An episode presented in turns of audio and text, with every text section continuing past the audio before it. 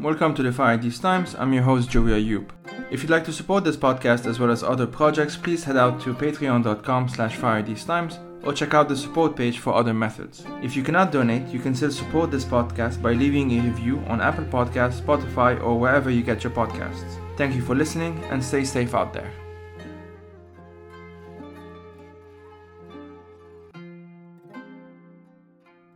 So ever since the explosion in Beirut happened in August 4th, 2020, a lot of people have been genuinely concerned about what might come after.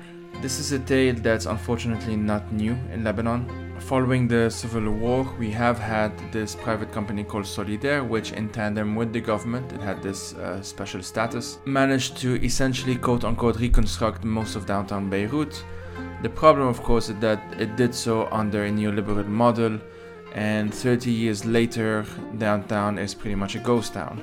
The same sort of happened in the southern suburbs of Beirut, in what is now called Dahieh, and there is a risk, of course, that this might happen in the destroyed parts of Beirut this time. So, is this a realistic risk? What are some of the things to look out for? Can things be done in a different way? Can we actually rebuild Beirut in a way that makes sense, in a way that actually prioritizes the people that live there? These are some of the questions that I asked Dr. Mona Harb, uh, my guest today. She is a professor at the American University of Beirut. She focuses on urban studies and politics, and she's been writing quite a lot of essays on this topic, essays that I highly recommend and that I would, of course, link up in the blog post. So, this is a conversation about urban studies, of course, but it's also a conversation about rebuilding. How can rebuilding actually happen when the forces that caused this destruction are still in power? So, we look at two case studies the example of Solidere in downtown Beirut and the example of Elyssar in the southern suburbs of Beirut. You don't necessarily have to know much about Beirut to find this episode interesting, and that's obviously part of the, the goal here.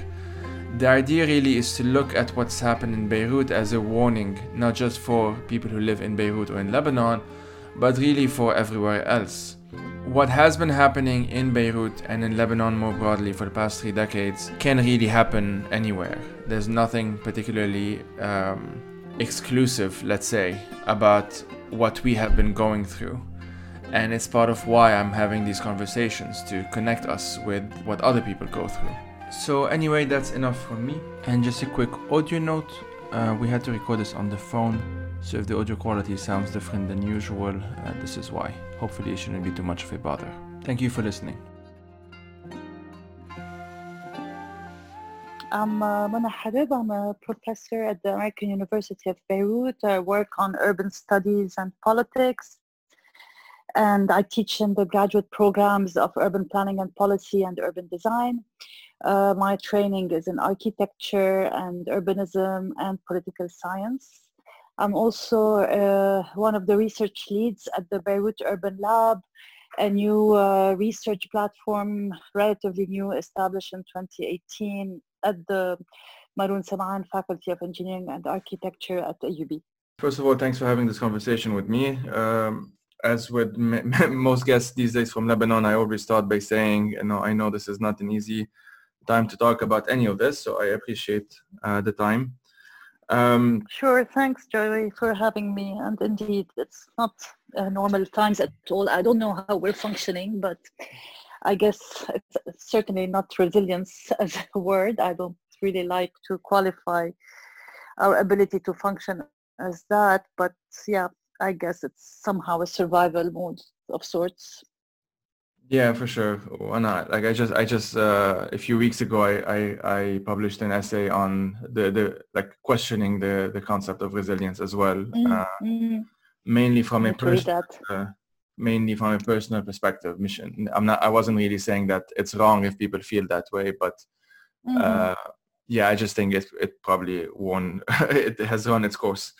Um, yeah so uh, uh, we'll start with that if that's okay like I, will just start by asking the the um, like since post since october 4th the the always difficult question of uh, have how have you been living uh, the past few months um, i guess the past year especially since october 2019 is when a lot of these things started happening but just like in general, your reflections on the multiple crises within the crisis, in a sense. Mm. Yeah, it's a quite difficult question to answer. I would say uh, broadly, and uh, without going to the personal, I think uh, it's a very personal experience for every one of us. Uh, very challenging and very difficult experiences for every one of us, depending on their trajectory, their positioning in Beirut and Lebanon more generally, professionally, personally, emotionally.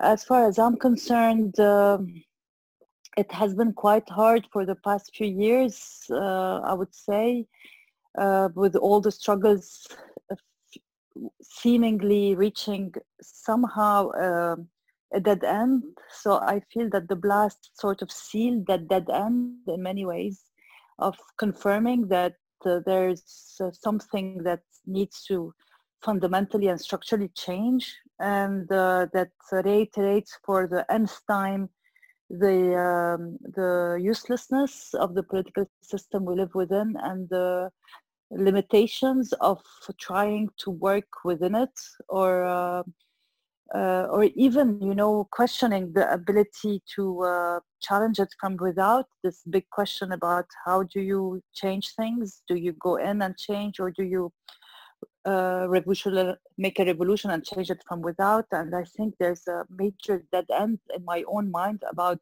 what works i was working for the past years on documenting the efforts of urban activists and challenging the sectarian political system.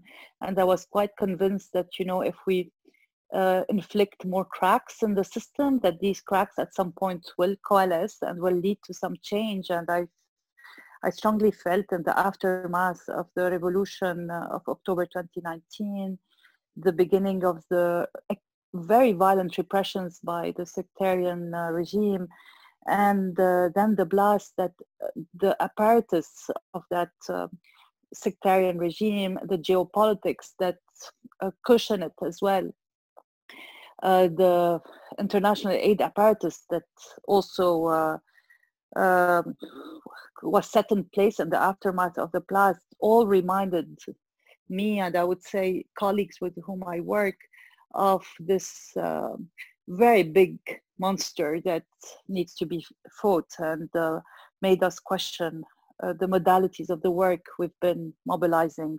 So I would say there's a lot of disillusion and also deep questioning of of what we are doing, uh, how we were doing it, what works, what doesn't, should we keep on doing what we're doing? So real deep existential questions about these issues that I'm sure are shared by many. Yeah, yeah, of course.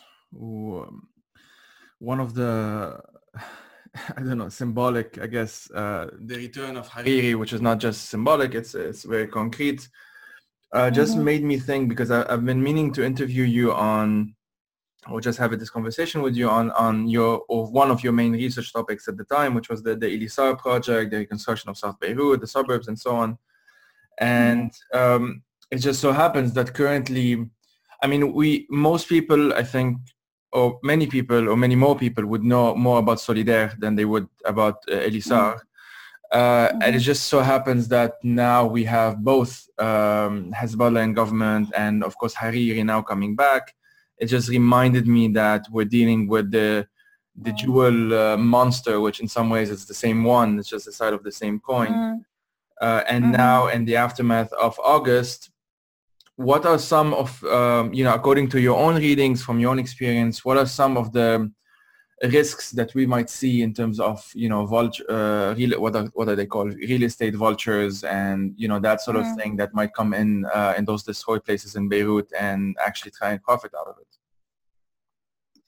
Yeah, it's a great question because there's a lot of uh, uncanny resemblance to the early 90s, uh, to the first decade of the post-war, of the post-Civil War reconstruction phase currently with these actors that are repositioning themselves. At the time it was uh, Hariri father, uh, Rafiq Hariri, and uh, there was a, quite of a honeymoon with Hezbollah that, uh, and, and Amal with, the, with the uh, the what I referred to in my earlier work as the enemy brothers because we tend to forget uh, that both parties, uh, Amal and Hezbollah, did fight each other very violently, and mm-hmm. brothers in the same in the same family fought each other in the streets of uh, um, Burj Brajni, and the other neighborhoods in the in the um, what became to be called Dahieh.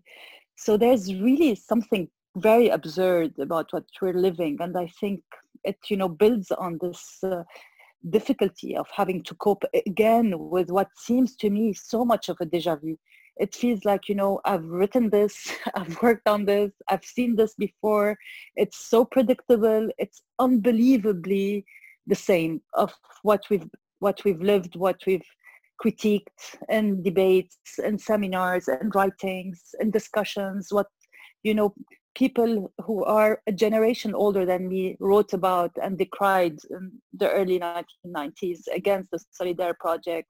What I tried to work on with Elyssar, which was one of the, you know, there was a series of projects. Maybe I start with that, and the aftermath of the civil war, with the with the um, uh, with the return of Rafiq Hariri as a prime minister and this, you know, big euphoria that accompanied that uh, return as, you know, the person who's going to salvage Lebanon and to mm-hmm. place it on the map of, uh, you know, uh, a leading country in the in a region that will uh, compete with Dubai and what's happening in the Gulf. We are going to be a global city, a competitive city, uh, uh, in that in that geography of the Middle East, the rebuilding of downtown by Beirut was the emblem of that post-war reconstruction that will reposition Lebanon as a, as what was the motto back then, Medina Arika lil you know, um, uh, an ancient, you know, uh, ancient city for the future. right? Something, uh, uh, th- that motto that was very strong at the time and that was well analyzed by people who worked on this project. So, you know, within that framework, there were also other build, other projects that were being thought about for the reconstruction, not only of Beirut, but of Beirut and its uh, I don't like to call them suburbs, let's say to metropolitan Beirut, that idea of repositioning greater Beirut on the map. And they were all coming from the same approach of maximizing real estate value as much as possible in the aftermath of the civil war, where you had uh, destruction, but you, where you also had a lot of open abandoned areas that could be repurposed. And of course, the coastal areas were being eyed because this is where you have a lot of potential real estate value. So the same way that land was reclaimed uh, from the sea in downtown Beirut, one third of the land uh, was built on the sea in a land reclamation project that you know makes the books of urban design uh, and that provided the Solidere company with additional uh, square meters to, to develop and to make money from. Uh, there were also ambitions to develop the coast of the north suburbs of Dbayeh, which is currently the, the Dbayeh waterfront.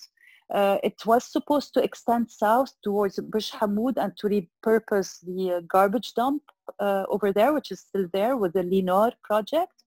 Uh, this didn't come through over the years, so it's still a garbage dump like we know. And there was another project to develop the south parts of Beirut, uh, the, the, namely the squatted areas on the sea uh, that are contingent to Jnah and Ouzai, and to develop them also in touristic projects that would bring important real estate uh, revenues to, uh, to, the, to the government. And all these projects were done with this approach of a public-private partnership through real estate companies that would, you know, uh, develop these projects. And somehow the, the public the public institutions would facilitate these operations rather than uh, you know be a key partner. It, it, the operations were seen as the state is withdrawn and is facilitating these market developments which would be led by private companies so while re- uh, Solidere worked and we had a special law that was issued by the parliament by, by everyone who endorsed it. Very few people stood against it. And we had a special law that gave superpowers to the real estate company that became Solidere, which is an acronym, uh, the Société Libanaise pour la Reconstruction et le, le Développement du Centre-Ville de Beyrouth. So we had that a real estate company in downtown Beirut with its special powers. We can discuss it if you're interested. Uh, we had very different setups for the other places. So in Elyssar, what's very interesting is that uh, Hezbollah and Amal positioned themselves as the defenders of this territory, of this part of Beirut, and said, we don't want another Solidere in this part of the city, and uh, we want to make sure to, to retain the property rights of people there and the project transformed into a very different project than what it started to be and became uh, a, a, project that included touristic developments on the coast but also a so social housing component in addition to uh, re relocation components into these social housing units and also industrial zones that would serve these units in a first, you know, attempt at, think, at introducing a social and economic layer to reconstruction in Beirut. And it didn't develop under the real estate company um, uh, operational setup. It was developed as a public agency, according to the urbanism laws we have in Lebanon. So it took a very different course, and we have today a public agency named Elyssar, which is situated on the Airport Boulevard in um, in uh, actually, in Har specifically, which employs a number of public employees, which is responsible to apply the master plan that was developed by Dar al-Handasah yet again, uh, but which uh, has done almost nothing of that master plan. It, it restricted its work so far to operations of uh, land uh, reallotment reallotment and grouping, what we call in Arabic damu faruz. So it, uh, it facilitated some real estate operations in the areas that extend between the Golf Club of Lebanon to the old airport boulevard or road. So you see there that there has been somehow uh, a number of middle class real estate development of residential buildings and some commercial activities next to them. And that's about it. In the north, the Linord project did not come through, but the waterfront uh, uh, project uh, developed by Joseph Khoury did, and you already see that some people live in these residential buildings that were developed there. You have the yacht, um, uh, the luxury uh, uh, yacht resort with the club, private club that services this area, a corniche on the on the edge of it that's well used by the public of of the northern um, uh, uh, areas of uh, Beirut as well. So this works partially. So these are all remnants of this area and of this era, sorry. And that approach to redevelopment, which we we label as neoliberal because it gives primacy to private real estate actors, to private property, to maximizing the real estate value of land, and to, uh, to I would say, uh, delete the social value of land, the public layer of, of use, the cultural heritage dimension of spatial practices is still very much in the minds of these people and the one can really be concerned with the present government being put by the same minds of these political sectarian uh, players when we look at the re- reconstruction process that's happening in the neighborhoods affected by the port blast. Yeah, this um, just like shortly after the the the blast, um, just a few days after, I was speaking with a friend who I was involved with um, in Save Beirut Heritage uh, mm. almost a decade ago now, and. Yeah he told me uh, we reflect we basically had the same thought at the same time we we basically worried um, or panicked i think is, is the better the better uh, word for it mm.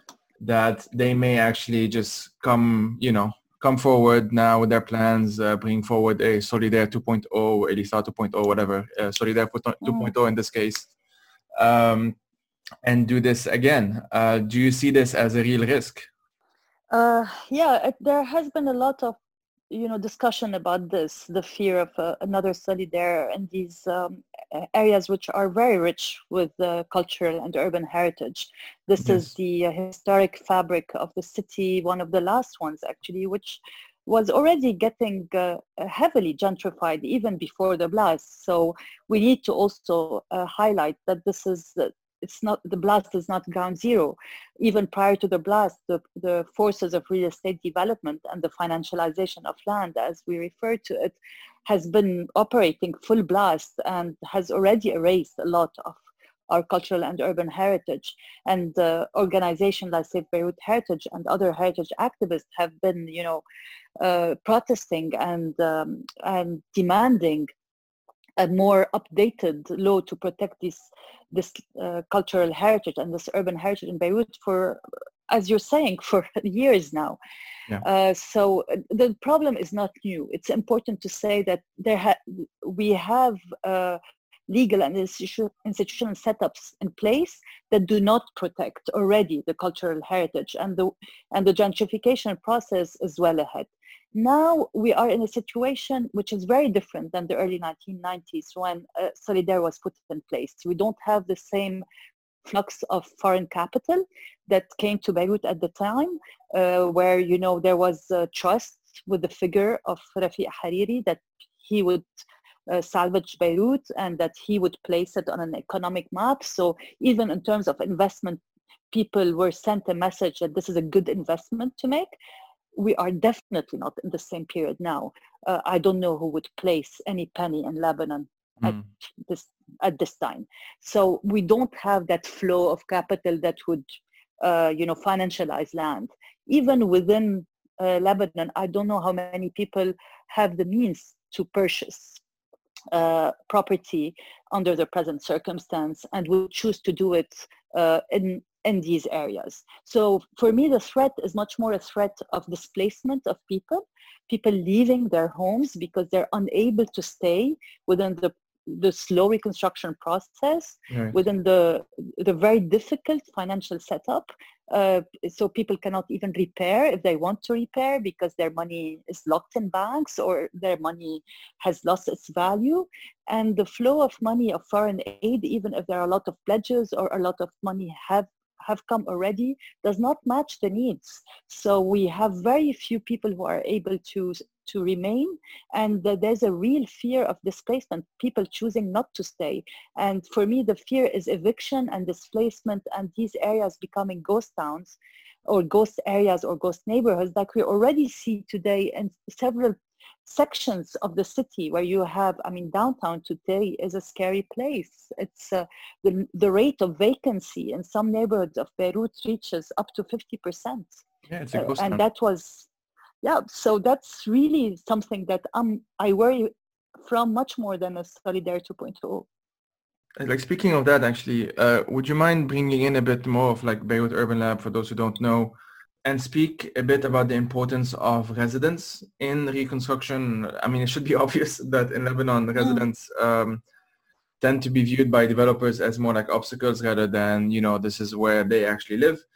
Uh, so yep. again, like you know, we, we, we mentioned Solidere. It's, the obvious example here, but it does it does go beyond uh, Solidere at this point. And I'm wondering mm-hmm. if um, yeah, if we could just talk a bit more about like the importance of residents in any kind of proper urban planning, or at least let's say the, the better kind of urban planning. Yeah, thank you for this. This is very important and truly it is often evacuated, although I, I think people know this as common sense. So maybe let's start by reminding that cities function as not only through their physical fabric of buildings and streets and infrastructure, but they function primarily through people who inhabit these buildings and streets, mm-hmm. open spaces and public spaces and commercial activities. People make cities, people make neighborhoods. So the physical environment is not, you know, uh, the, the only uh, variable that defines reconstruction. And I think we have a very good example with, of that with Solidere. Again, we always go, go back to it because it's such a fascinating case study of post-war reconstruction from which you can derive so many lessons. So you see Solidere as a very good example of reconstruction that is very beautiful and pretty, where, you know, we take friends and cousins and uh, expats who come and visit and we go and we walk there and we take photographs next to it. Couples go there to take wedding pictures because it's so pretty, but it's not what we call a lived space. It's not an experience space. It's not a space where you can go and spatially practice that space that you would do in other neighborhoods. And we have so many of them in Beirut and around Beirut that function as very lived spaces, even if they're not perhaps as pretty as Solidere, but they, they are lively. They are, they are uh, vibrant. We like to go and walk there. Obvious examples are Hamra, although these days Hamra is not a very good example, but I think there are still components of Hamra where, you know, you walk and you enjoy it because you yes. have people around and people can gaze on to each other and see what other people are, are doing. You know, this is what people like in cities and like in streets and like in open spaces. We see it very well in Mar Mikhail and Gemmayzeh and Geitawi. That's why people have a very strong bonds with these neighborhoods. That's why people choose to live there. That's why people go and spend their evenings there and go and walk and and climb the stairs there and hang out there with their friends and their families and their friends. So, uh, so there's a quality to urban spaces in Beirut and many of its neighborhoods. And um, I don't want to single out these uh, neighborhoods that have a touristic layer. We see these qualities in places like Tariq Jdide, like Burj Hamoud, like Haret Hreik, like Burj Brajni, like um, Barbour, like Mazraa, uh, we, we see them in all the places where you have a street life and we are a city with a very strong street life. People live on the street, put their plastic chairs there. You have conversations with the grocer, you have conversation with a hairdresser. You can, uh, if somebody asks you a question, you can engage in a conversation with a total stranger. We have that very strong social fabric in our social structure that we materialize in our streets and open spaces. This is a very crucial quality of urban life in Beirut. That's why certain people choose to live here because of this.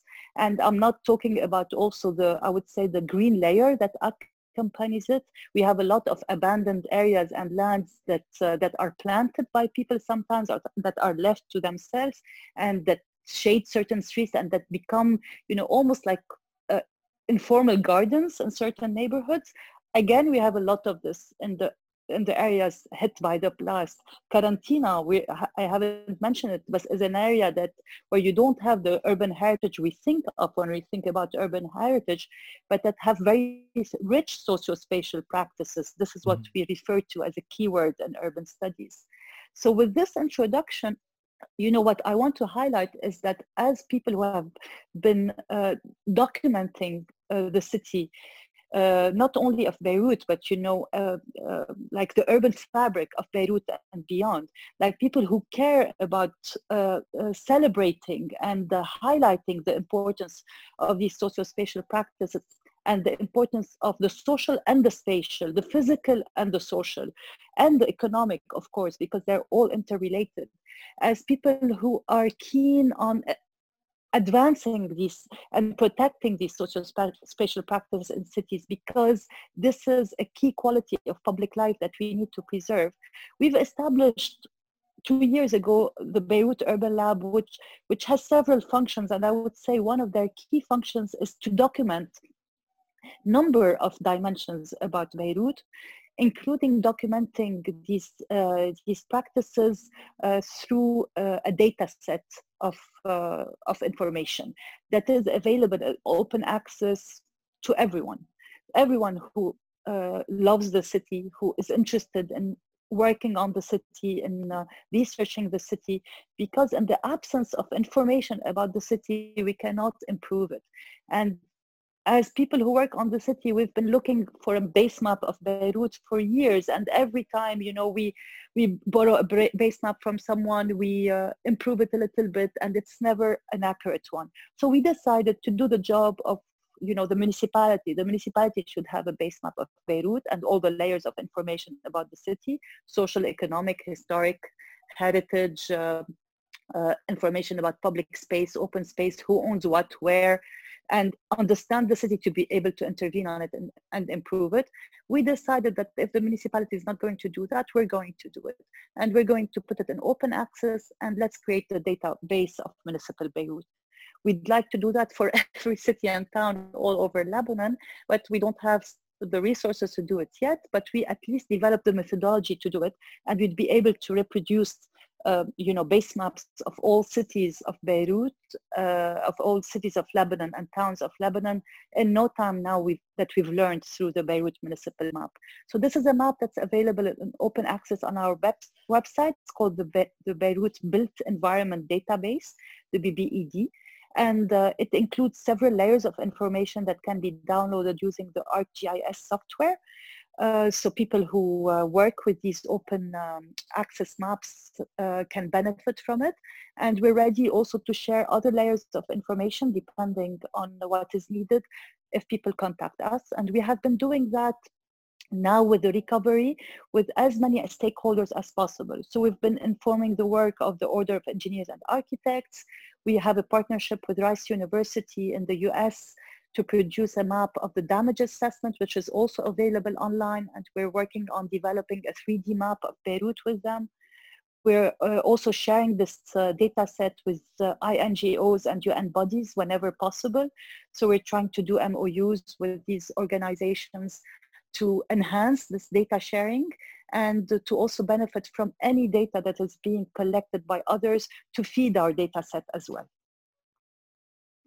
That, that's really amazing. And I, I will link the um, Beirut Urban Lab uh, project. I'll link it on the blog post as well, the associated one. Great.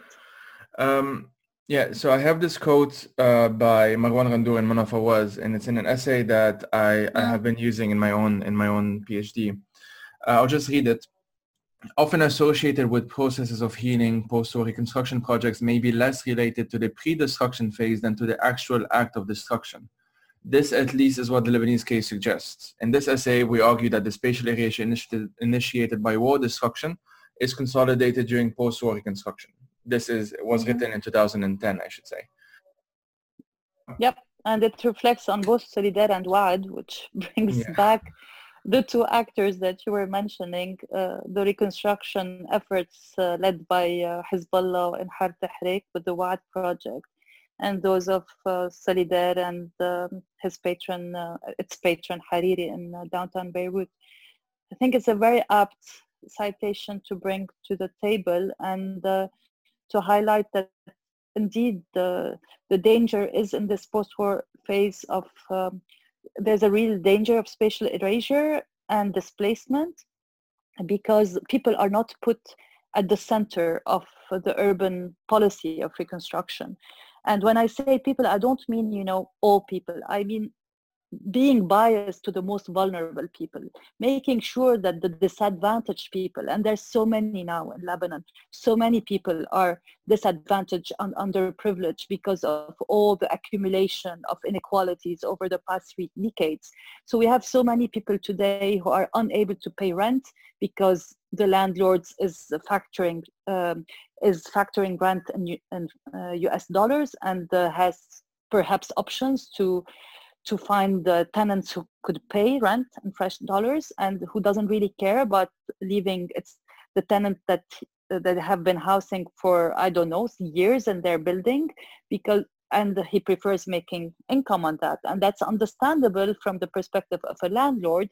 And we would we do, shouldn't expect the landlord to you know uh, subsidize the tenant. We should expect the public actor to devise a policy to protect the tenant and to subsidize the landlord. And right. in the absence of a public actor that uh, uh, that thinks about these dynamics and thinks of ways of uh, reducing losses on the most vulnerable and taxing people who are able to be taxed to subsidize these operations, we can't do much and it will be left to the forces of the market. And of course, the forces of the market are disproportionate and are in favor of people who have means and resources and will hurt the most vulnerable the most. Uh, so uh, th- this is a real dilemma and uh, it's and people again are go i mean the most disadvantaged people are again going to pay the price so i'm thinking of of refugees of migrants of uh, of uh, female-led households of lgbt uh, uh, populations, of uh, populations with disabilities. These are people that are the most a threat today in these neighborhoods and of real danger of being evicted.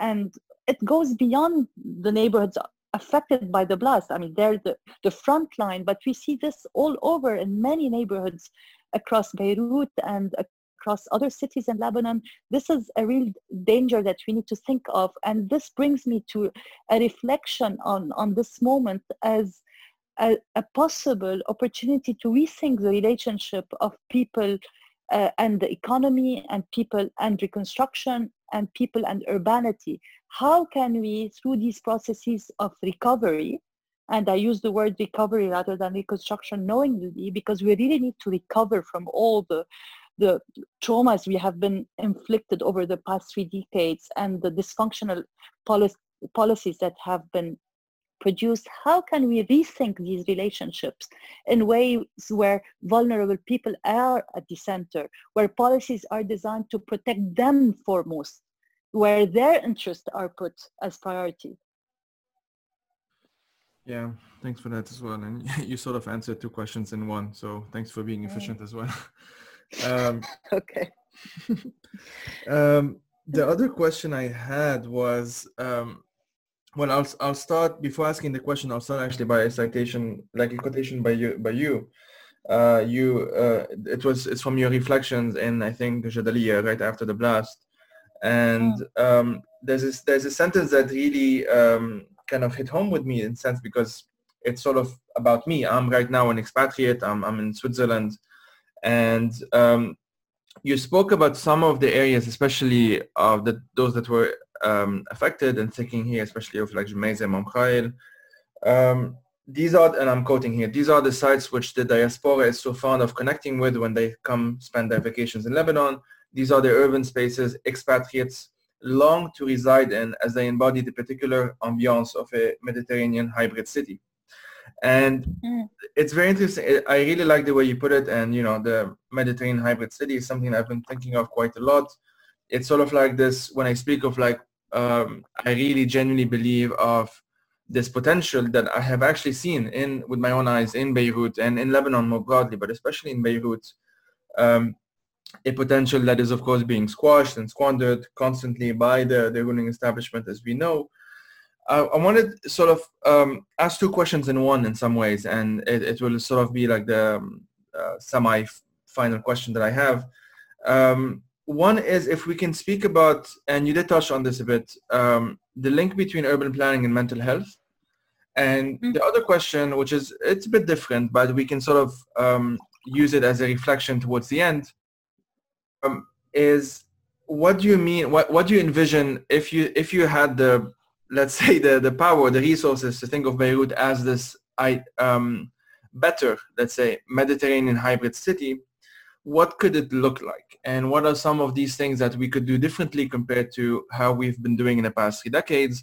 Against again, assuming we had the resources and everything, which of course is difficult right now, but let's try and imagine it. Um, if we had those at our disposition, how can we actually make the city better than it than uh, yep. has been that that has been happening in the past three decades. Yeah, it is very possible. You know, I I teach urban planning and policy and urban design to students who are extremely creative and, and answering this question. The solutions are there. So it's not like we are unable to imagine what it would be like. Uh, and this is maybe why it hurts so much for us as urbanists, because we are able to imagine how it could be like if we were not given the resources. I think the resources exist. We have, I mean, we have been graduating urban planners and urban designers in this country since the mid 1990s programs that train urban planners and designers to do, to plan and think about replanning cities in better ways that are more inclusive, more diverse, more viable, more livable. Uh, they have learned this and they do it so well.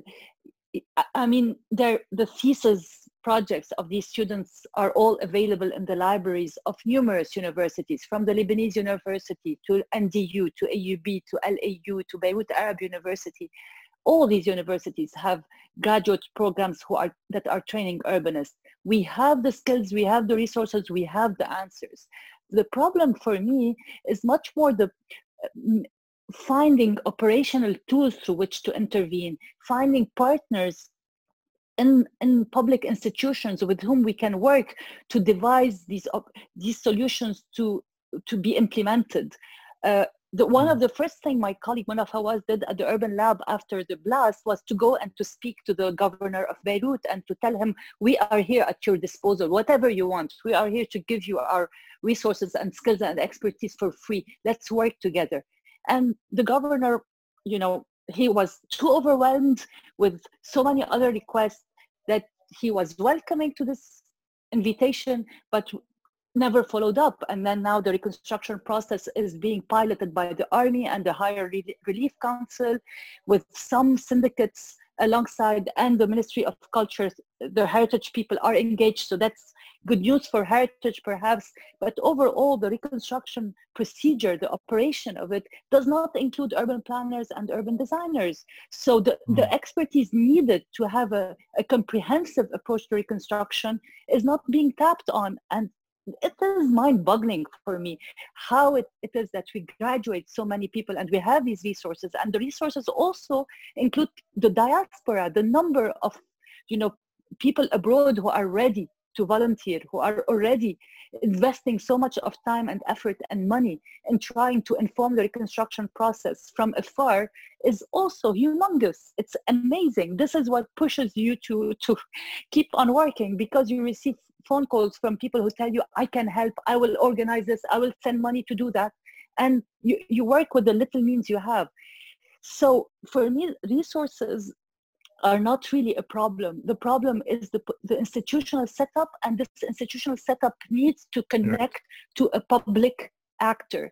We cannot do it without a public ingredient even. I, I would be willing to work with, you know, a minute public ingredient that would help us protect the public interest. Because if we do it on our own without the synergy with public actors, it's not going to go very far. And some people are doing great work on the ground, but it is limited in scope, it's fragmented, uncoordinated, and it lacks connection to people because, you know, not everyone is able to, to know everything, and that's normal.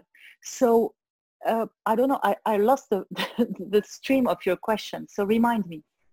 no, you, you answered uh, basically the, the, the part about the hybrid city essentially. And so my okay the, the yeah sec- so so yeah. on that on that i think what i want to say is that i'm really glad that you picked up on it because the the choice of the word hybrid was very conscious i didn't want to use the word cosmopolitan and i felt that hybrid was better and i i do think that beirut has this amazing propensity to be a hybrid city. I think thanks to its history when you read histories and novels and see movies about Beirut, I don't want to dwell into nostalgia, but it has this ability to be a home for so many different people that I think this quality of being a Mediterranean hybrid city that can be a refuge to so many different kinds of people will hopefully remain and will survive even though it's it's dwindling and it's harder and harder to find these safe spaces in the city today. I think for people who live here, we're looking for them. And when we find them, we're like, you know, like clinging to them, like, oh, okay, I found a corner here. There's still this cafe there. There's still this little bit of staircase here and this bougainvillea there and this view on the sea in this corner. So, you know, you, you see glimpses of it always. And I want to believe that these glimpses will never go away and we'll be able to nurture them. I mean, the people of Beirut who will stay behind, who will stay here, who other, I mean, new generations will come and nurture them and allow them to grow back like, you know, it, it has been happening for so many times. Maybe, you know, that's, that's the way it's going to be. It's going to die and, you know, and get revived in smaller ways always i don't know i don't like the image of the phoenix at all so i don't want to be alluding to it at all but i think mm. there's something in this place in this geography in its people and its histories that survives you know all these um, violences that the city is always subjected to for maybe for more uh, decades and more than decades since before its creation even. So this brings me to the to the role of the the potential role that urbanists and planners can play and how they have tools through which they can activate these spaces uh, connect them to, to each other and uh, enliven them even. They know how to do this because there are real tools through which you can do it. You can and you have to do it in very subtle ways because you don't want to destroy any, every anything and you want to keep the spontaneity and you want to keep the informality of it. You don't want to over engineer it. You don't want to make it a museum like Solidere did you don't want to just look at it in a picture. You want to live it. You want to live these spaces. So that's where the difficulty is. And this is where the work needs to be very sensitive and very subtle in it in in its intervention. So it's really intervention that should be from what we call from below that should be very slow.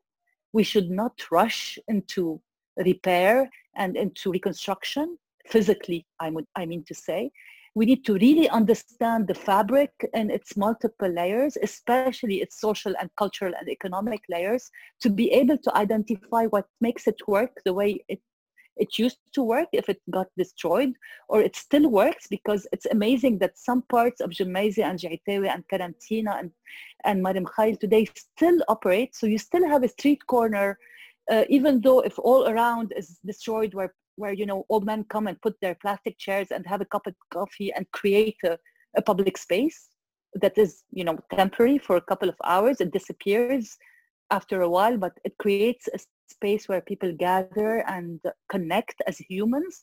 And these are exactly the types of practices we need to preserve and we need to point to as urbanists. So if the reconstruction process does not include urbanists and sociologists and anthropolog- anthropologists and ordinary people who know that this street corner functions like that, who will never be able to uh, allow it to exist.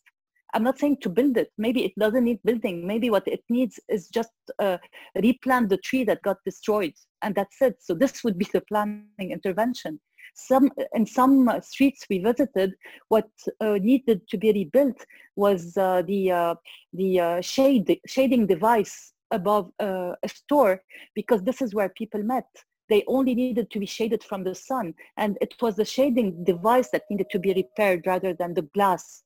And this is what we're trying to tell the NGOs that are repairing please repair the shading device, even though it's not on your list of priority. But the shading device will help people sit outside and create that, you know, hybrid space that makes this neighborhood, you know, a, a, a welcoming neighborhood, a place where you feel you belong, a place where you people feel they can connect, where people feel they want to walk and spend time, where you have a human connection to someone while you're passing by, even if you're an expat visitor for two days. So uh, yeah, I think I probably tried to answer that without the mental health part, but I can go back to mental health if you want. thanks anyway. And I mean, it, it touches on this, you know, by default in some ways. And mm. um, so I'll, I'll, just end it with my own reflections and then sort of leave you the, the flow, so to speak, uh, to end with your own. Um, mm for me, like Beirut is an, is an adopted uh, home in some ways. I'm not from Beirut. I'm from Mount Lebanon. It's always been this the um, the city that you know Mount Lebanon overlooks. So I would see Beirut every morning or see Beirut every afternoon or whatever. Mm. I would uh, just go on a walk with the dogs and I see Beirut. It's just it it was always in the background until I started my mm. uh, well now 10 10 years ago university and, and whatnot and it, it became this adopted, adopted um, sorry, adopted uh, space, adopted home. And at some point, um, it almost became a bit too much. Like Beirut is just, it can, it, it can be very difficult to, to live in. It can be very difficult to love. It can be very difficult to, to even tolerate sometimes. I had, I had my moments where all I needed was just, uh, get in the car and leave and just go back uh, to my hometown and just stay there for a while before kind of like I would have to alternate because I couldn't stay in Beirut for too long. And this is why I, I sometimes when I don't manage to sort of see myself in Beirut, and that's why that, that sentence of, you know, the expatriates long to reside in, and especially in those in those kind of more quintessential neighborhoods that have this traditional architecture and whatnot, when I can't do that, I uh, end up reading some urban planning. I go actually go on Beirut Urban Lab. I, I uh, not necessarily even on Beirut. You know, I can just read on on another city somewhere else where someone else has thought about this. Some cities have managed to overcome these difficulties, others not so much.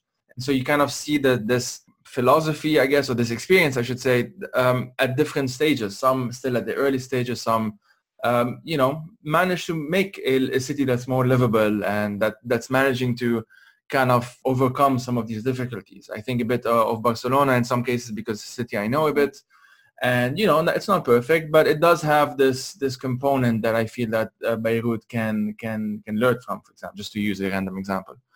So mm. this is from my side. I still Beirut is very difficult. I, I don't um, you know I don't romanticize it or anything like this. It is a very difficult uh, city as well, um, but it is this potential that I sort of hold on to, uh, not because it's just a naive idealism, although there's nothing inherently wrong with that either. But it's because I actually saw, as I said, like I have I have seen that potential. I have seen those interactions that are usually like below the surface uh, interaction between Lebanese and non-Lebanese and kind of uh, also creates this uh, dimension of, well, is Beirut just Lebanese or just Arab or can it be also more than that? And, mm-hmm. you know, it's all of those questions. So I, I guess I'm just saying that I do appreciate what Beirut, Beirut Urban Lab does and what you yourself do in your own project and your own research and stuff. And um, yeah, I guess I'll just shut up on this and I'll let, I'll, I'll let you uh, reflect on your side and we'll end the conversation that way. Yeah, I think you touch on very key issues that I'm sure echo with a lot of the listeners, including myself. Um, I try to, I would say, just to echo what you're saying, I, I don't think there are any finite statement I could make.